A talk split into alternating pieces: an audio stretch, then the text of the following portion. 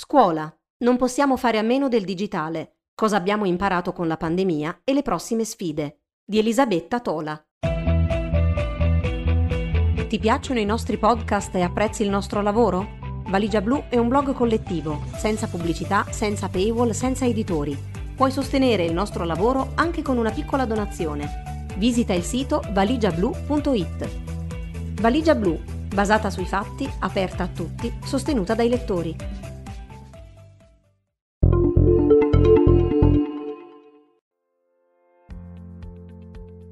Nuovo rientro a scuola dopo settimane di chiusura. Uno stop and go che va avanti da mesi e che si è tradotto per tanti in un anno scolastico sincopato, dove si sono alternati periodi di scuola classica, in presenza, con altri di scuola interamente in remoto, con esperienze diversissime a seconda dell'età, ma anche delle scuole, degli insegnanti, delle famiglie e dei luoghi dove si è vissuta e talvolta subita la didattica a distanza, ormai ben nota come DAD, Mesi questi passati in un'altalena continua di posizioni molto vivaci a favore o contro la DAD, a favore o contro la chiusura delle scuole. Al di là delle ragioni personali e collettive, quello che è chiaro è che un anno passato così rappresenta sotto molti aspetti un punto di svolta, di cambiamento, di inevitabile ripensamento del mondo della scuola nel suo insieme. Come ben sottolinea Gino Roncaglia, docente di editoria digitale e informatica umanistica all'Università Roma 3, in un contributo appena pubblicato su Agenda Digitale, è il caso ora di capire come fare a recuperare il deficit di apprendimento che la didattica emergenziale ha inevitabilmente generato, attraverso un piano organico e di lungo periodo. Un piano che per una volta andrebbe pensato, disegnato e poi pure applicato e non solamente annunciato, sbandierato e poi rimesso nel cassetto come è successo già troppe volte. Perché, dice Roncaglia, nonostante lo sforzo immane messo in campo dalle scuole italiane, anche se in modi a livelli tanto diversi, aggiungiamo noi, se è vero che le scuole hanno cercato di portare avanti il più possibile il proprio lavoro, è indubitabile pure che i periodi in presenza, nelle condizioni dettate dalle esigenze di sicurezza, sono stati caratterizzati da profonde alterazioni delle dinamiche collettive, delle possibilità di contatto e scambio tra studenti e con gli insegnanti, di tutte quelle attività che dentro e attorno alla scuola si sviluppano. E i periodi a distanza, con strumenti digitali pensati per accompagnare l'interazione in presenza e non certo per rimpiazzarla, hanno dovuto essere affrontati senza possibilità di programmazione a media e lunga durata, e hanno significato per molti, troppi studenti, un'alienazione profonda rispetto alla vita scolastica cui avrebbero diritto. Abbiamo visto cose? Vi propongo un esercizio di memoria breve. Tornate a marzo scorso, quando le scuole un po' a cascata a seconda delle regioni sono state chiuse. Chiunque abbia in casa o segua da vicino uno o più bambini e adolescenti li ha visti precipitare in un luogo altro, dove la vita quotidiana era in parte o completamente stata messa in stand-by. Viviamo da oltre un ventennio in un'epoca in cui, grazie alla rete, acquistiamo di tutto da qualsiasi parte del mondo, in cui partecipiamo a conferenze internazionali senza spostarci, e succedeva anche pre-Covid, pur con minore frequenza, in cui network di ricerca lavorano producendo nuove conoscenze e condividendo immense moli di dati online, Pensiamo solo a progetti scientifici come la sequenza del genoma umano di inizio 2000 o la scoperta del bosone di Higgs annunciato nel luglio 2012. E potremmo fare molti altri esempi. Ecco, in questo stesso momento storico, i nostri figli, nipoti, vicini di casa, lanciati in un esperimento massivo di didattica a distanza, sono stati catapultati in uno spazio irriconoscibile, uno spazio dove con poche eccezioni, per la stragrande maggioranza degli studenti italiani è risultato chiarissimo che il nostro sistema formativo era del tutto impreparato a usare quella stessa rete, quello stesso sistema, quella stessa risorsa per fare una cosa fondamentale, e cioè per fare scuola. C'è chi si è attivato subito, in molti, senz'altro, sono passati senza grossi scossoni tecnici ed emotivi a una didattica digitale mettendo in campo tutto quello che sapevano e potevano fare per dare un senso di continuità ai propri studenti. Ma a giudicare da quello che abbiamo letto in questi mesi, sui media e sulle innumerevoli chat e pagine social, abbiamo anche dovuto arrenderci all'evidenza che gran parte dei nostri insegnanti e delle nostre scuole attrezzati non lo erano per niente né sotto il profilo delle strutture, degli strumenti, delle connessioni, ma nemmeno, e questo è assai più sconsolante, sotto quello culturale, delle competenze, della capacità di usare e far usare applicazioni digitali per le proprie attività didattiche. sono circolati tanti esempi di studenti che si sono messi a disposizione, attivando chat, aprendo canali audio e video su diverse applicazioni, a sostegno dei propri docenti per riuscire a fare lezione. E senza dubbio questo ha responsabilizzato molti ragazzi e ragazze e li ha messi in condizione di valorizzare le loro capacità tecniche, informatiche, digitali e di essere attivi promotori del fare scuola con la propria comunità di compagni e insegnanti. Non arrabbiatevi, Non entrerò nel dettaglio della pletora di aneddoti che sono certa tutti abbiamo, di insegnanti incapaci di usare un microfono, di far partire un video, di condividere un file. Lo so che molti, moltissimi hanno fatto i salti mortali, che molti, moltissimi hanno imparato alla velocità della luce, che in realtà questa marcia a tappe forzate ha visto la scuola reagire in modo scomposto e diseguale, ma dando in ogni caso un chiaro segnale di volontà di esserci. Tra marzo e giugno una parte importante della classe docente italiana ha dovuto fare il lavoro di anni. Però è proprio questo che non va. Perché se una pandemia di questa portata ha comportato misure straordinarie, imponendo una velocità di aggiornamento e adeguamento della scuola veramente impensabile, non dobbiamo pensare per un minuto che fosse accettabile trovarci nella situazione in cui eravamo si è sistematicamente evitato di fare in modo che la scuola potesse incorporare, fare propria e inserire nei modi e nei tempi opportuni e con le giuste sperimentazioni e occasioni formative la didattica digitale nel proprio mondo formativo. Si è scelto sistematicamente di lasciare centinaia di migliaia di insegnanti privi della formazione e delle risorse necessarie ad imparare ad apprezzare le possibilità, le potenzialità, i benefici dell'uso di diversi strumenti e tecnologie e si è coltivata, condendola anche con una certa supponenza tipica di alcuni ambienti intellettuali nostrani, l'idea che le tecnologie non rappresentino un pezzo integrante della nostra vita, ma siano al contrario foriere di una caduta di valore, di poca attenzione alla dimensione culturale, umana, all'esperienza collettiva e via dicendo. Continuando pervicacemente a sostenere una separazione netta tra realtà reale e virtuale, tra vita online e vita fisica. Viviamo una vita on life, per dirla con il filosofo Luciano Floridi, nel video linkato all'articolo online, da almeno 20 anni, dove le comunità digitali lavorano, cooperano, scambiano, creano cultura, valore, economia. Perché la nostra scuola no? Chiusura o paura?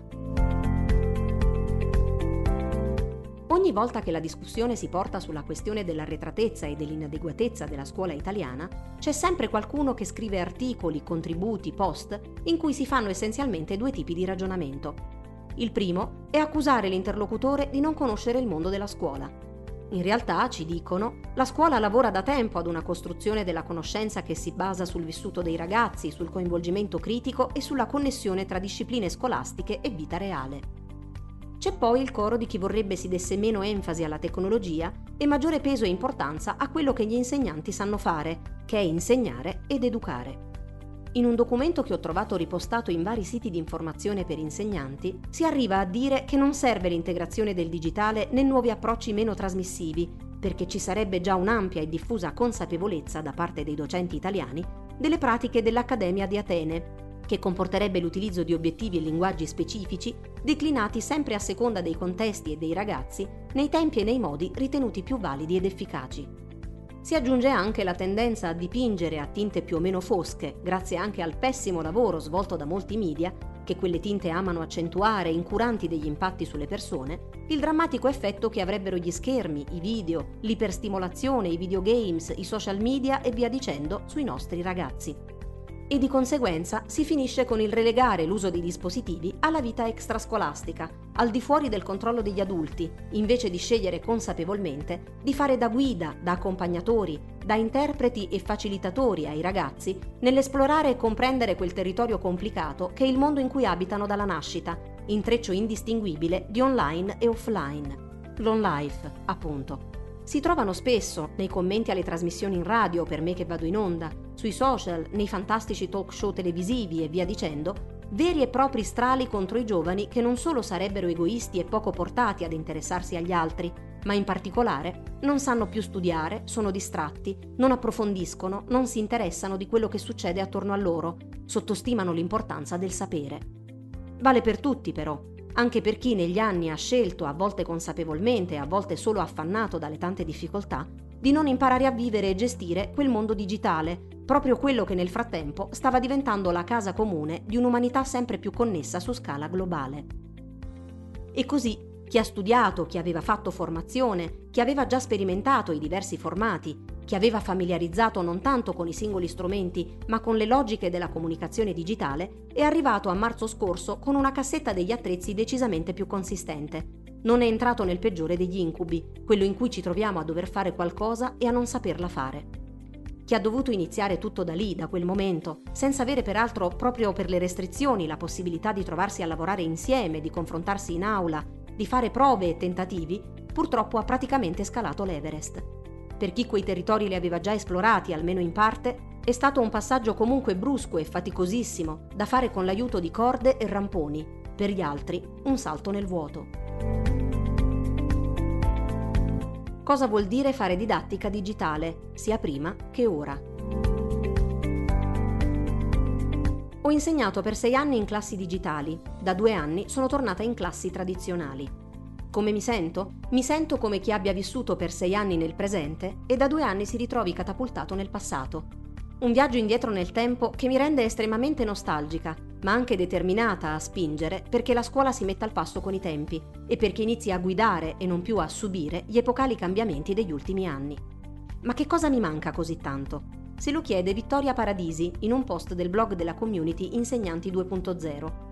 La stessa community anima e modera anche un gruppo Facebook che conta ad oggi poco meno di 46.000 iscritti e che si presenta così. Non possiamo fare una scuola che non sia come la vita che vivono fuori dalle nostre lezioni. Il problema è il disagio che sempre più spesso i nostri studenti manifestano nei confronti della scuola, troppo diversa rispetto alla loro vita. Noi dobbiamo far sì che non stiano male a scuola e il compito di provare a trovare un incontro è tutto a carico nostro e non loro. Paradisi, nel suo post, fa riferimento all'uso diffuso del metodo BYOD, Bring Your Own Device, in cui i ragazzi usano i propri dispositivi, per lo più smartphone, collegandosi al wifi della scuola, certo quando c'è una rete che funziona. Questo approccio, scrive Paradisi, dà la possibilità di accedere a quello che ormai è diventato praticamente il canale per eccellenza da cui attingiamo informazioni, scegliendo di ampliare le fonti di informazione invece di limitarsi a quelle di prossimità, come libri e giornali presenti in aula, e soprattutto di poter insegnare ai ragazzi l'importanza e i metodi per selezionare le informazioni e per riconoscere quelle vere da quelle false e o manipolate. Per tanti insegnanti il BYOD è stata l'unica possibilità per mancanza di strutture e di strumenti. Qualche anno fa, era il 2015, lavorava una serie di podcast per Rai Radio 3 sulle scuole che sperimentavano una didattica digitale integrata. Erano spesso singole classi dove docenti pionieri facevano questo sforzo extra a titolo completamente gratuito e senza riconoscimenti, talvolta nemmeno da parte dei propri colleghi. Sono stata in scuole primarie dove si insegnava il pensiero computazionale, si usava Scratch, il programma di coding open source e completamente gratuito sviluppato all'MIT e usato in tutto il mondo per avviare i bambini alla programmazione. Non c'era un'ossessione per la tecnologia, si leggevano comunque i libri di carta della biblioteca, ma si integravano con quelli digitali del tablet. I compiti si facevano in maniera collaborativa, lavorando a un documento condiviso invece che su quaderni o cartelloni, e l'insegnante poteva seguire tutto il processo di revisione, capire quale contributo fosse stato dato dai singoli bambini, i punti più fragili, cosa era meglio riprendere e via dicendo. Mi hanno spiegato che c'erano due bimbi con DSA e l'uso di software che facilitano la lettura o che permettono la trascrizione dell'audio in testo aveva consentito loro di non risultare diversi, di non spiccare nelle loro difficoltà. In una scuola media ho incontrato un professore di lettere che ha iniziato con il BYOD già dall'avvento di smartphone e tablet, attorno al 2007-2008 aveva creato una collezione di strumenti e risorse open source, gratuite, online, e i suoi studenti scrivevano in modo cooperativo, si revisionavano i testi e facevano commenti che lui poteva vedere e sui quali costruire un discorso. Per i ragazzi di origine non italiana c'era la possibilità di controllare in tempo reale la traduzione e la pronuncia di un termine o di un'espressione. Per chi la rete a casa non l'aveva, il docente aveva promosso l'idea di lavorare a turno e in gruppo nella biblioteca della scuola o in quella di quartiere. In un paio di licei ho visto studenti che collaboravano con loro coetanei di altri paesi europei in videochiamata e chat durante le ore di un progetto interdisciplinare per sviluppare e produrre insieme dei prodotti multimediali, presentazioni con immagini e video in lingua inglese su temi diversi. l'uso delle risorse multimediali offriva a chi non era particolarmente capace di scrivere o fare una presentazione orale l'opportunità di usare altri linguaggi, artistici e visuali, per trovare comunque una voce e un ruolo nel gruppo. Un elemento che aveva favorito la relazione tra i ragazzi e ridotto le probabilità di perderne qualcuno per strada. Tutti i docenti che ho incontrato in queste incursioni nel mondo della didattica digitale, a più riprese negli anni, hanno anche voluto sottolineare che grazie alla capacità compensativa di molte tecnologie, l'apprendimento può essere più inclusivo, capace di tenere insieme ragazzi con diverse abilità e background socioculturali, senza rendere necessariamente esplicita e visibile la necessità di un sostegno, di programmi personalizzati, di approcci individualizzati e via dicendo. Non possiamo fare a meno del digitale, dice Danny McNews, docente esperta di didattica digitale, in un'intervista pubblicata sull'Aula di Scienze Zanichelli, perché ci aiuta a veicolare contenuti in una forma nuova, a sviluppare ragionamenti in velocità e ragionamenti olistici. Così come ovviamente non si può fare a meno dei libri e dei quaderni di carta, perché sono utili a favorire il ragionamento lento e il pensiero profondo. Sarebbe utile interrompere la diatriba e guardare alla completezza di entrambi gli approcci. Nella didattica digitale, dice McNews, i docenti possono giocare un ruolo molto importante di presidio del territorio abitato dagli studenti. Il fatto di lavorare online insieme ai propri insegnanti aiuta a inquadrare il mondo della rete in modo più critico e attento. La scuola deve avere un ruolo fondamentale nello sviluppo di una piena cittadinanza digitale, evocata da anni ma assai poco praticata, dove i ragazzi vengono accompagnati nell'imparare un uso attento alle fonti, nel valutare la loro attendibilità, nel coltivare un uso critico degli strumenti e dei materiali che circolano in rete. Laddove questo ruolo è stato assunto dai docenti, è stato utile nei mesi scorsi ad aiutare a capire e interpretare questo momento particolarissimo, a distinguere le informazioni affidabili da quelle tantissime che affidabili non lo sono, nel mezzo di una delle peggiori infodemie, come l'ha definita la stessa Organizzazione Mondiale della Sanità dei nostri tempi.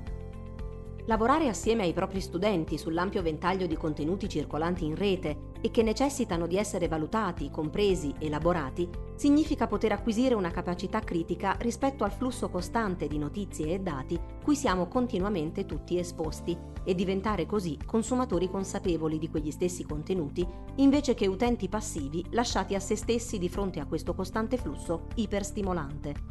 Un laboratorio incredibile, da farsi proprio nel momento in cui così tanta informazione è in continuo divenire. Capire le dinamiche con cui si amplifica e circola l'informazione, vera o falsa, nel mondo digitale, aiuta a contrastare la disinformazione e i fenomeni di hate speech, rendendo in definitiva i ragazzi anche meno vulnerabili di fronte a questi fenomeni. La classe rovesciata. Cosa aggiunge all'esperienza?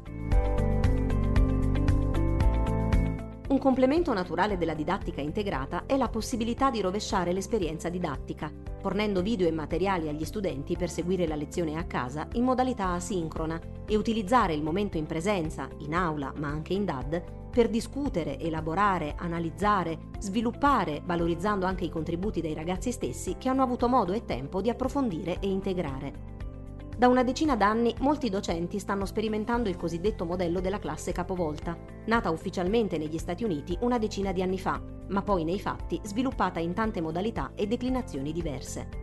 La classe capovolta propone anche una modalità di valutazione diversa degli studenti, che non si basa tanto sulle verifiche e le interrogazioni, ma su una continuità di osservazioni quotidiana da parte dei docenti. Anche in Italia sono nati gruppi di docenti che condividono risorse e fanno formazione sulle varie declinazioni della classe capovolta, per diversi ordini di scuola e discipline, per esempio su Facebook Didattica e Flipped Classroom, con oltre 4.000 membri, o il sito Matematica Capovolta di Claudio Marchesano, docente all'Istituto di Istruzione Superiore Federico Caffè di Roma.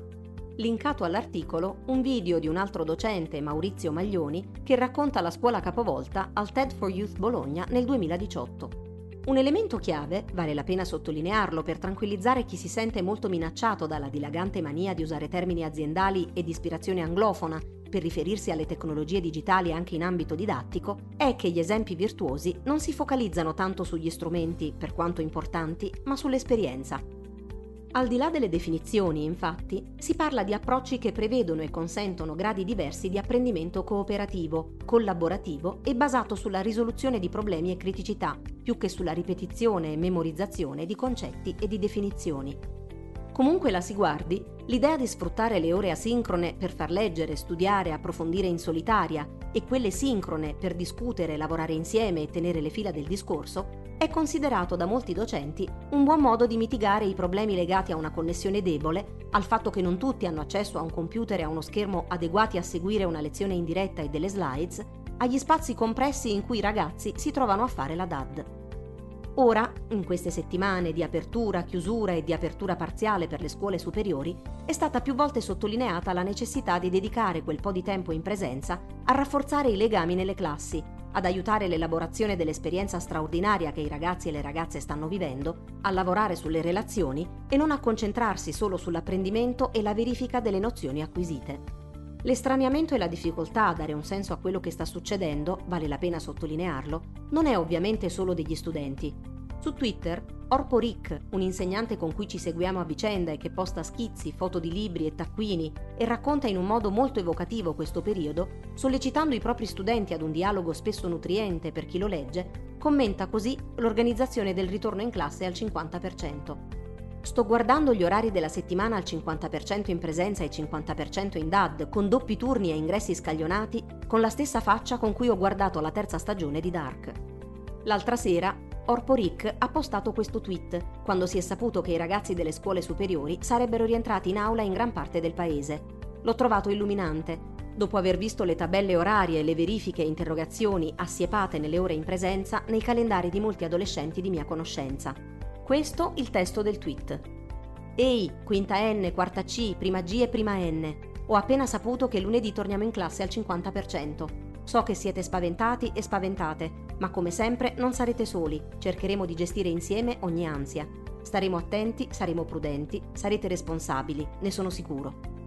Torneremo a parlare di matematica, di fisica, di voi. Non vedo l'ora di ascoltarvi. PS, cercheremo di usare bene le ore in classe per ricostruire il dialogo. Compiti e verifiche continuiamo a farli online da casa, con serenità, senza sprecare il tempo in presenza. Indietro non si torna. Speriamo. Una parte importante dei docenti il salto l'ha fatto, in un modo o nell'altro. Tutti si sono messi a cercare strumenti e risorse di qualità. Docenti e genitori, dirigenti e formatori, tutti impegnatissimi a fare liste e a preparare collezioni di risorse disponibili. Anche Valigia Blu ha dato il suo contributo con due lunghi articoli di Carola Frediani che indicavano strumenti, piattaforme per la didattica e per le chat e per la classe virtuale, collezioni di video e di risorse multimediali, strumenti collaborativi per fare brainstorming, per raccogliere spunti, idee, feedback, fare test, costruire presentazioni e via dicendo. A un certo punto anche il MUR ha prodotto una pagina dedicata alla didattica a distanza, con consigli, indicazioni, linee guida per accedere alle piattaforme più diffuse. Se prima della pandemia solo il 20% dei docenti italiani aveva fatto formazione in ambito digitale, nel corso dei mesi scorsi arrivano dati e indicazioni che dicono che questa percentuale è schizzata in alto. Moltissimi insegnanti, generosamente, si sono resi disponibili anche a una comunicazione informale con i propri colleghi, ad aiutare, ad insegnare. Sul sito Educazione e Scuola, Vincenzo Palmisciano, docente e animatore digitale in un istituto comprensivo napoletano, racconta di essersi messo a disposizione per facilitare il lavoro dei suoi colleghi a tutto tondo, producendo schede e tutorial indicando quali strumenti fosse meglio utilizzare, aiutandoli a preparare video e materiali da condividere con i ragazzi, per ovviare ai problemi di connettività che potevano esserci durante le lezioni in DAD. Marco Mellace, docente di sostegno dell'Istituto dell'Istruzione Superiore Luca Paciolo di Bracciano e membro del team per l'innovazione digitale, ha un canale YouTube in cui pubblica regolarmente video in cui cerca di avvicinare i ragazzi alla lettura, alla letteratura, alla poesia. Aperto nel 2017, il suo canale Flip Prof ha oggi 19.000 iscritti e nel 2020 è stato frequentato da centinaia di migliaia di docenti e studenti. Nel suo libro Il digitale e la scuola italiana, Marco Dominici, insegnante e autore di diversi materiali didattici nell'ambito dell'editoria scolastica, racconta di molte esperienze che negli anni scorsi hanno cominciato a prendere piede e a farsi strada nel tentativo di innovare l'approccio didattico e prendere dalla tecnologia quello che poteva essere abilitante e utile.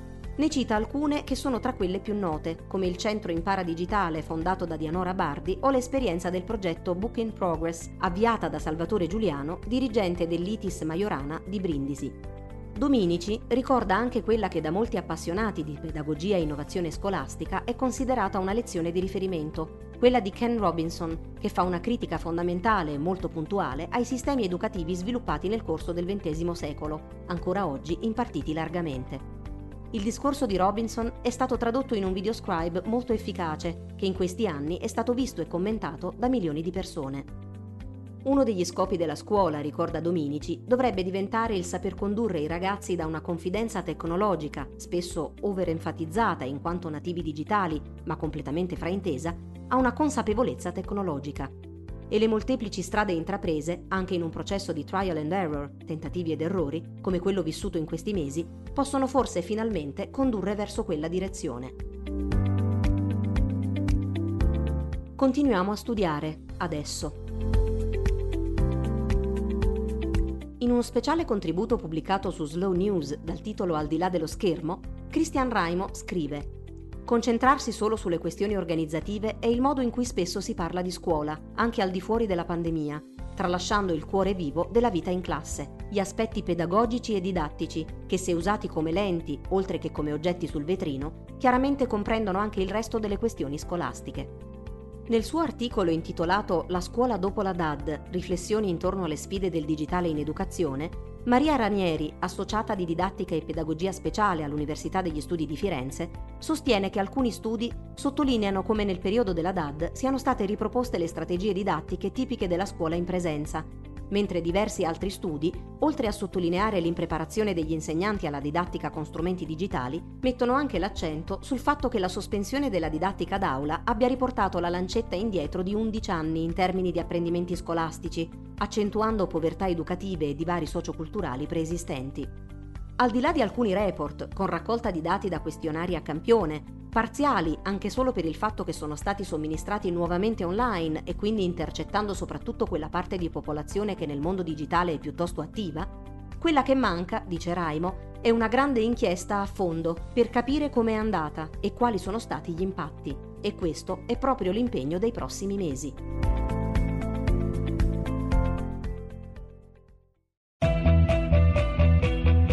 Ti piacciono i nostri podcast e apprezzi il nostro lavoro? Valigia Blu è un blog collettivo, senza pubblicità, senza paywall, senza editori. Puoi sostenere il nostro lavoro anche con una piccola donazione. Visita il sito valigiablu.it. Valigia Blu, basata sui fatti, aperta a tutti, sostenuta dai lettori.